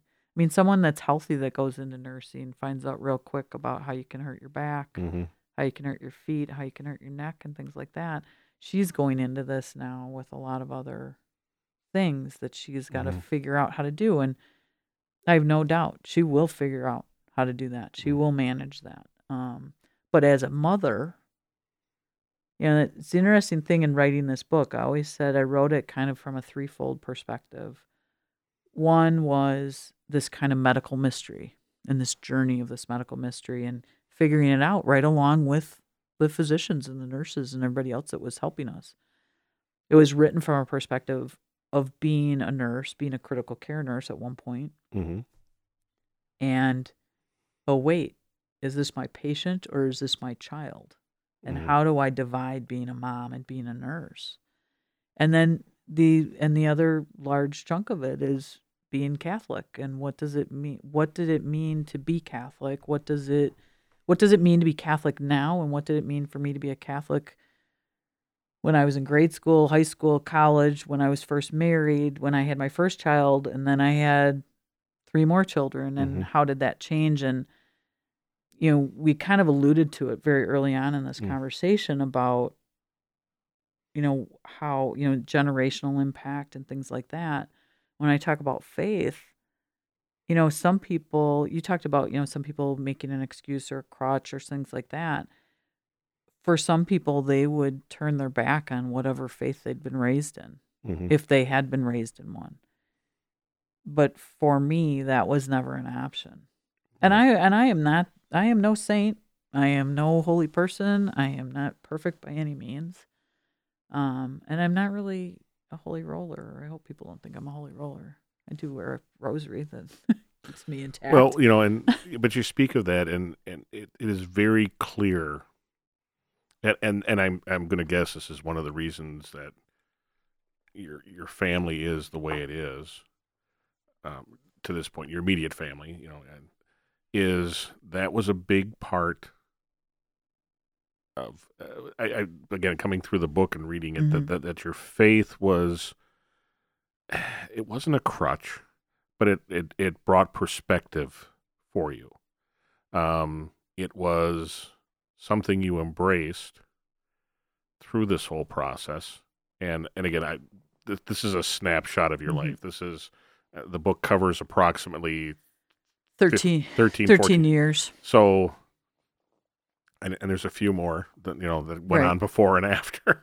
Right. But it's very clear to the reader.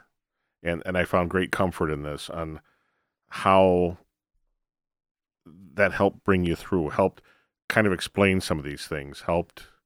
I don't want to say it was a coping mechanism, but it did help you cope. Well, yeah. Oh, most definitely. And I think when I was in the early stages of writing this, and I probably didn't even answer that question in the beginning either, it was a lot of off of the journals that I had kept, but then also photographs that I had taken. And, you know, you've helped me with my photography over the years.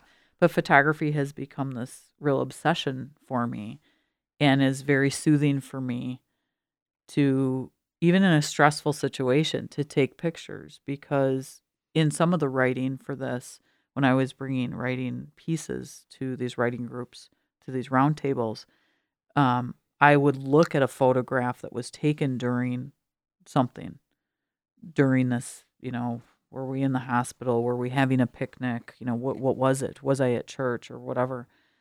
And really concentrating on that photograph and kind of going through a guided imagery mental exercise, which is what I do with pregnant people when they're in labor, if that's something that's helpful to them. And so that was a soothing thing or a coping thing for that.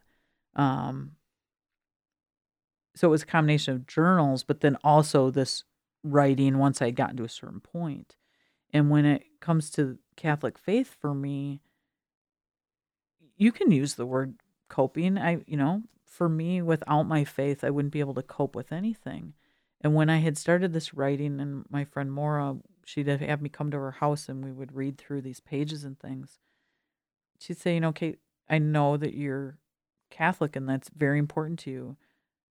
She said, at one point she kind of questioned about, you know, how much I was writing about it. Not in a bad way, but she said that's what's so great about this is you could have somebody that comes from a completely different faith background. And it doesn't even have to be a Christian background. It could be some other something. If you have that kind of moral compass, you have that foundation, whatever it is that you lean on in that foundation, this is going to speak to that. You know, for someone. For me, yeah, it is. I'm Catholic and I say my rosary and whatever, but for somebody else, It's not about going into a church. Maybe it's them finding their mountaintop. Maybe it's them going to their beach, or maybe it's them going to their temple, or, you know, whatever it is. And if that is how they have been raised, or that's what they have found later in life, that's, you know, that's what centers them. That's what keeps them moving. And for me, that I always say this, I won't speak for my kids, and I won't speak for my husband, because they have their own individual feelings and thoughts. Brian and I have done the best we can to raise our children in the Catholic faith, and then it's up to them to decide what are they going to do with this. But I think they have found over the years how helpful and soothing it can be in a really chaotic situation. Mm-hmm. Couple things I made notes while reading the book. It's like a class. it was a little bit. It was which I actually, Maureen and I do a class together now at Marquette. We've done 5 classes or 6 classes. They use it as a case study for graduate nurse practitioner students at Marquette. And then I get to go for 3 hours and pretend that I have my master's degree and I can teach in a university. Oh. Speaking to that, as you said, now Moa decided to go into healthcare. She's going to be taking her boards, hopefully passing. Yeah. That's wonderful. So nothing has held her back at any point. If reading this book, nothing has held her back aside from, I'd say, doctor's orders. You can't do that. And rightfully so in some cases. Right. So I have to applaud that spirit. One thing I made a note of, and one thing I'm going to touch base on. Before I get to that, though, your husband does talk, because I heard all about your trip to Ireland. Oh, boy. During one of my eye exams. So Kate's husband is also... It's all very... It's a great thing about Milwaukee. We're all very interwoven. Well, it is... And if we had a little bit more time, I'd tell the story. Because it's, again, one of those things. You think you live in a big city, and I'm going to tell it anyway, because I like Brian.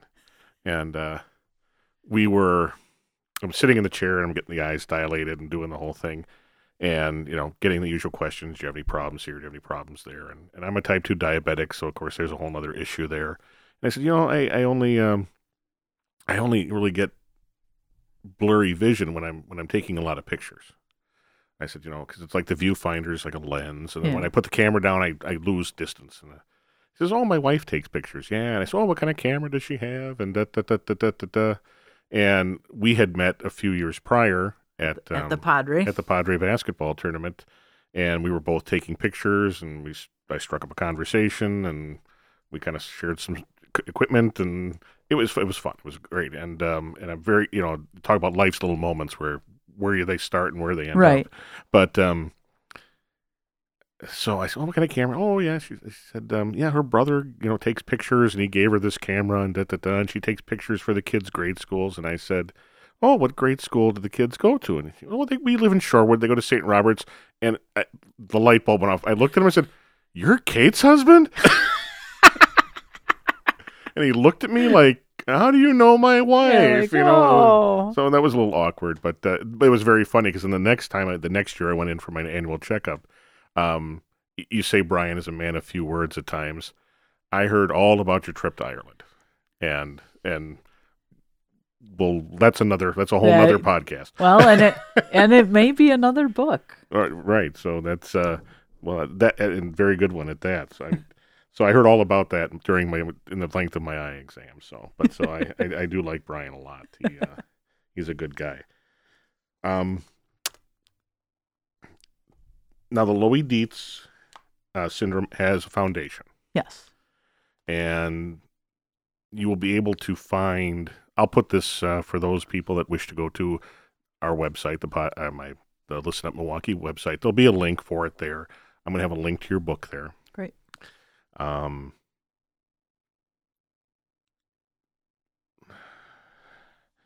to figure out how to work this in here. But so we'll have links for that. So people who want more information on Loeys-Dietz, and they also then have a very nice website which can link you to other things. So if people are either looking for some answers or just have some questions we couldn't cover here, and I have to apologize because we are running a bit long, and I know you worked all day and I worked all day. But one, the big note that kept coming back to me, and both you and your husband are in the healthcare professionals. You have, and I don't want to say means, because that brings on a whole different type of things, right. But you have a stable household. You have, again, a solid family foundation. Mo is a very, when you read the book, and I don't want to give it away, but when you read the book, you get a great feeling for Mo's spirit. And what a strong personality she is. This is what I got from reading the book, so I'm giving you my book review. Okay. Oh, okay. In a bit. And one thing that kind of occurred to me was being as strong a personality and as strong a spirit as she is, whether it was you or somebody else, that spirit was going to come into this world. And it was almost as if she would have been born in different circumstances, in a different part of the city, in a different part of the country, in a different part of the world. And I don't know how you feel about this, and not to kind of trump, but I don't think she'd be with us right now. I don't think she would have had the opportunities to make it to this point. Part of that is a kudos to you for being very dogged in your idea of healthcare, keeping an eye on her, asking those questions, wanting those answers, and not being able to get them. So being a PETA is what I would say. I don't know if you remember reading that in the book. Pain in the ass. Parent. But I honestly think that for as much headaches as you've gone through, the lack of sleep, the time away from family, the hecticness that has gone through in your life caused by this syndrome, I don't think Mo could have been born to a more perfect situation than what you guys have. And I almost look at it as she was going to be coming. She was going to be on this planet at some point in her life, at some point in time. And this was the perfect time to the perfect people. And I almost, the thing that just kept coming back, and I don't know why I kept on it, but it was almost a gift. For as much that as your family has gone through, it was a gift. And it's going to be a gift to a lot of other people in this world because of the work you guys put in. Well, that's quite a huge compliment to take. It's and you don't need to respond. I did, but that's what I got out of this. That's what I'm reading, and I have a friend. Again, we're a second generation family of friends. Right. My parents were friends with my friend Mike's parents. We're friends with him and his family, and they adopted. His sister was adopted. And his father made the comment once that people come up as, she's really not your daughter. And Ken's response was always, the good Lord, his response was, how did he always put it? We may not have given birth to her, but the good Lord gave her to us just like our other two kids. And she is my daughter no matter what. And that's kind of what was resonating with me when that comment came to my head was, you were gifted this, and I'm glad that it was given to you guys, in a sense, because given her background through all the surgeries, through all the hospital visits, her desire to go into professional health care, if she helps one child, one person get through a fraction of what she's had to go through by her experiences and knowing what's going on there, God bless you. Yeah, I've thought about that, obviously, for a long time. Sometimes I don't think of it as often, but when people, when something tragic happens or stressful and people say, oh, there's a reason for everything, or, God knew what he was doing by giving her to you, and you're a nurse and he's an eye doctor, and, and those kind of things. And this last couple months, especially as she's getting ready to graduate, and you become I've been warning my friends, and I was warning Mo a couple weeks ago. I said, I'm not usually a crier, but I've been crying an awful lot lately, and there are going to be way more tears, and this is going to be very emotional for a lot of reasons. That being said, it's that whole impact of one person's life on another. And yeah, you think about George Bailey and It's a Wonderful Life and those things. But Frank Capra, he had the thing figured out. He had the formula figured out. And I think, even in you're in nursing school and you're doing these clinicals, and so Mo was fortunate enough to get a clinical at Children's in the fall, and I would get these texts. At, she'd be done with her clinical, but I'd still have my clinic job running, and I'd have these texts from her. Oh, I ran into so-and-so today. She took care of me in recovery. Oh, I ran into so-and-so today. They were my nurse on this floor. The last day she was there, she ran into Mike Matterzak, he was the PA, the physician's assistant for her heart surgeries, and I think he coordinates the cardiac PAs now. I could be wrong on that title, and Mike is just this sharp as a tack, brilliant, but so funny and just warm and compassionate man. And he came around a corner, and Mo was there in her scrubs. She was following a nurse for the day and doing G-tube rounds or something. And all of a sudden Mo heard this voice, what are you doing here in scrubs?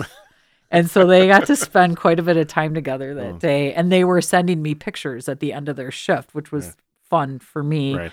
But also that whole arc of connection and that circle and coming back to the beginning. And I think, she had a patient, this little 4-year-old boy who had hearing aids. And so Mo came in to introduce herself, and he noticed right away that she had hearing aids. And then she started to explain her stethoscope. Part of the blessing in our family is that I also have siblings who are hardworking, and also a number of them are healthcare professionals.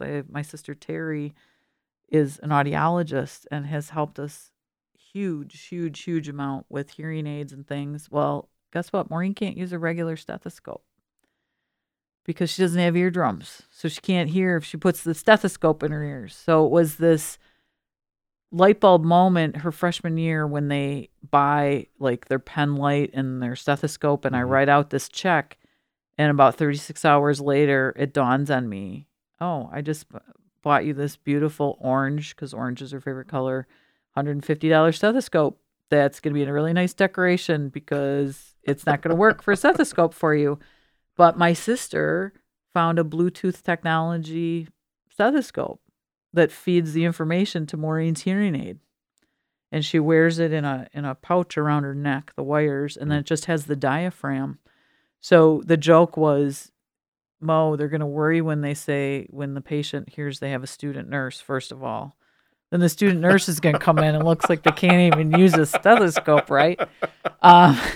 And so she always had kind of an intro that she used. But when she took care of this little boy in the fall, his eyes got so big and was so excited to see that here was a nurse taking care of him who had hearing aids and had something like him.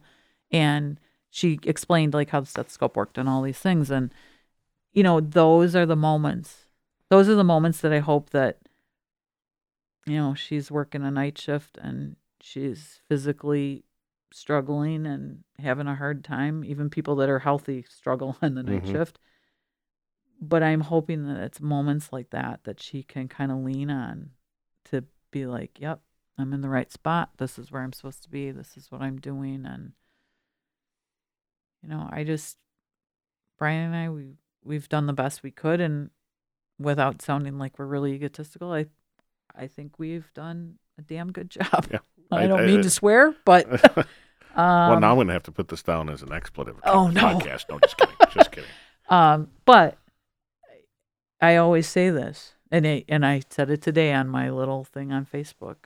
We would not be here without the help of so many people, whether it's the medical community and all the tricks of the trade and the technology and expertness and compassionate care, but friends and family and, you know, so many people. It does take a village. It takes a lot of people to get you to the right spot.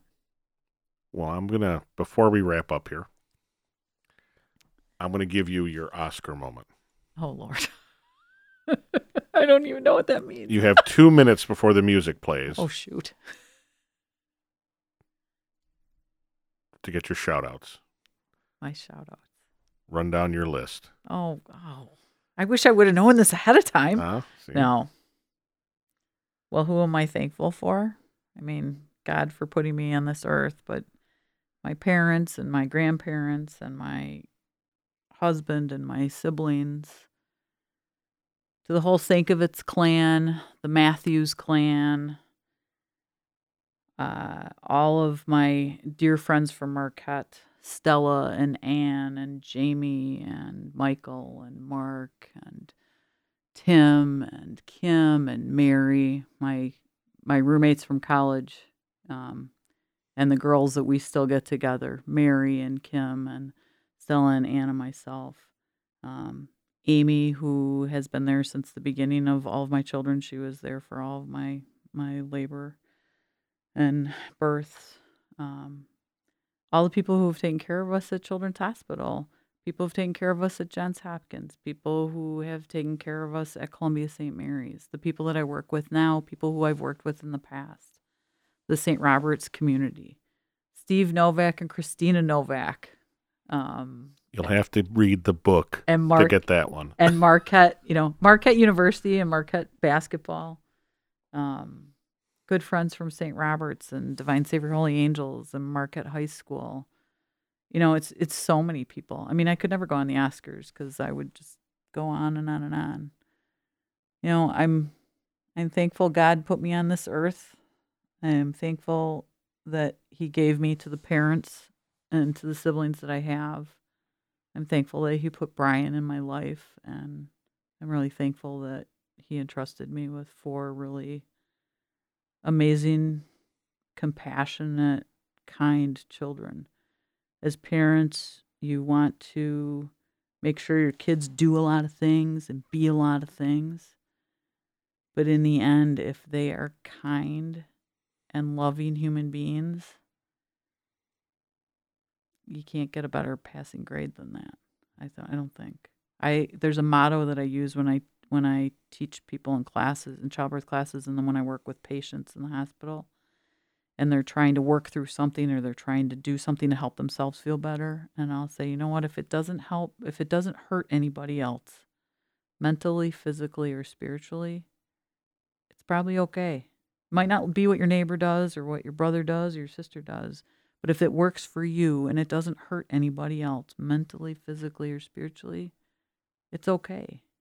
And I think that's what Brian and I have tried to do with our children. And I think so far, so good. I think we've done really well. Well, I'd like to thank you for taking time, especially this week, because like I said, I've been seeing the Facebook posts and what you got, what you've done, and what you've got ahead of you. Wait, I need to add another shout out for all my Loeys-Dietz families, all my special Loeys-Dietz friends, especially the Wades. And I could name a whole bunch of other people, but we have to wrap up. Oh. Sorry, I don't want to play music. No. I don't want to play music on you. Don't make me play you off stage. But I want to thank you for your time and coming on and talking about and sharing this with us. It's Kate Juergens. The name of the book is Mo, a Loeys-Dietz Syndrome Memoir, available on Amazon, BarnesandNoble.com. Hardback and ebook? Yes, correct. You can learn more about Loeys-Dietz syndrome at Loeys-Dietz.org, and that will also take you to some other websites, but it is a great resource. It's very well put together, so if you do have questions, I think you can get them answered there. I want to thank you again. We're hitting our time limit for how much I can post, so I do. We're gonna have to have you back. You want to come back sometime? I absolutely. Okay. And then maybe we'll get Mo to come back too, because she would be the one that you really want to talk to. You don't want to talk to me. I was hoping you could bring her, but I know this week not possible. So. She's at the senior ball right now for senior week. So all right. Well, I did want to get this in before graduation day because this is my little gift to her, and so I appreciate you taking the time and knocking it out this week with me. Hopefully she likes it. Hopefully she'll be pleased. She'll enjoy listening to you. I don't know about listening to her mother. Well, then she'll only have to listen for about 10 minutes. And fast forward. No, just kidding. But again, Kate, thank you so much for coming out. Thank you. This has been great. Fantastic. And again, the name of the book, Mo, a Loeys-Dietz Syndrome Memoir by Kate Juergens, native Milwaukeean. Thank you again. Thank you. And I'm your host, signing off, Steve Italiano, for the Listen Up Milwaukee podcast. If you do have any comments for us, you can reach us at listenupmke@yahoo.com. And you can pick up these podcasts and find links to the Loeys-Dietz, Kate's book, and other podcast information at our podcast provider website, listenupmke.podbean.com. Thanks again.